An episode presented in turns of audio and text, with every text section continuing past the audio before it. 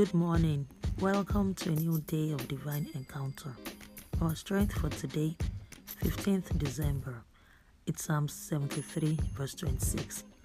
I'm reading the New Living Translation and it reads, My heart may fail and my spirit may grow weak, but God remains the strength of my heart. He is mine forever. End of reading. When your heart fails, God is your refuge. When you are in Christ, His strength supersedes your strength. God is greater than your trouble and bigger than the storm. When your strength fails, God is your rock. His power is more powerful than your reach. Let God be the strength of your heart. Never think that you can live without His power or strength, but always look to Him and rely on Him for assistance. Yes, for all strength and grace. Confess to yourself Christ in me, the hope of glory. Blessings and shalom.